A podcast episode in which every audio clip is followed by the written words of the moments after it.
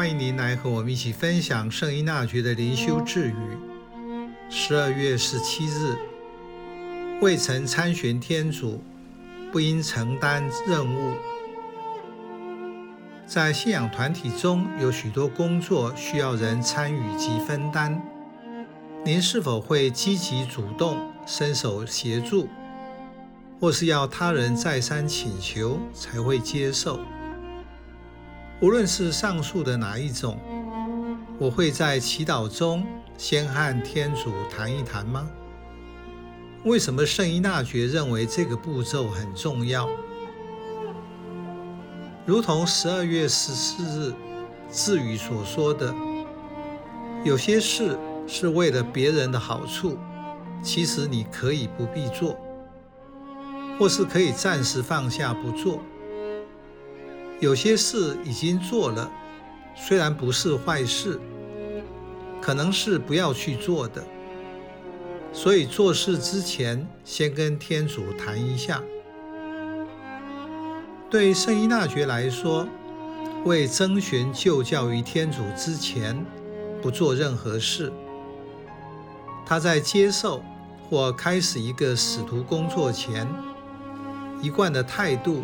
就是先寻求天主的旨意，采用的方法是分辨。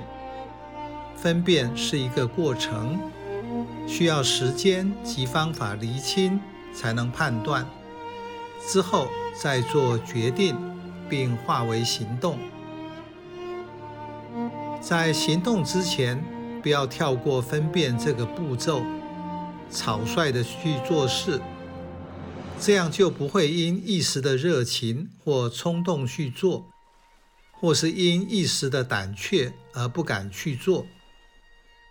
先好好的祈祷，个人和天主有了内在连结，才能做好分辨。分辨是回到经验，你所感受到的内在推动。有时候选择做或不做。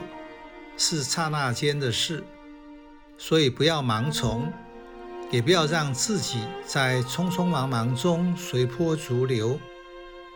很多时候，刹那的迫不及待，是你让自己失去自由。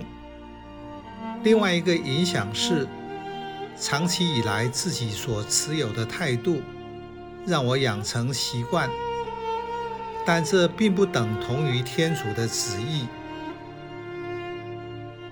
这是为什么每天圣依纳爵要求会士每天做两次醒察，渐渐地让意识及觉察成为生活做人处事的风格，能够在任何时刻，在万事万物中找到天主。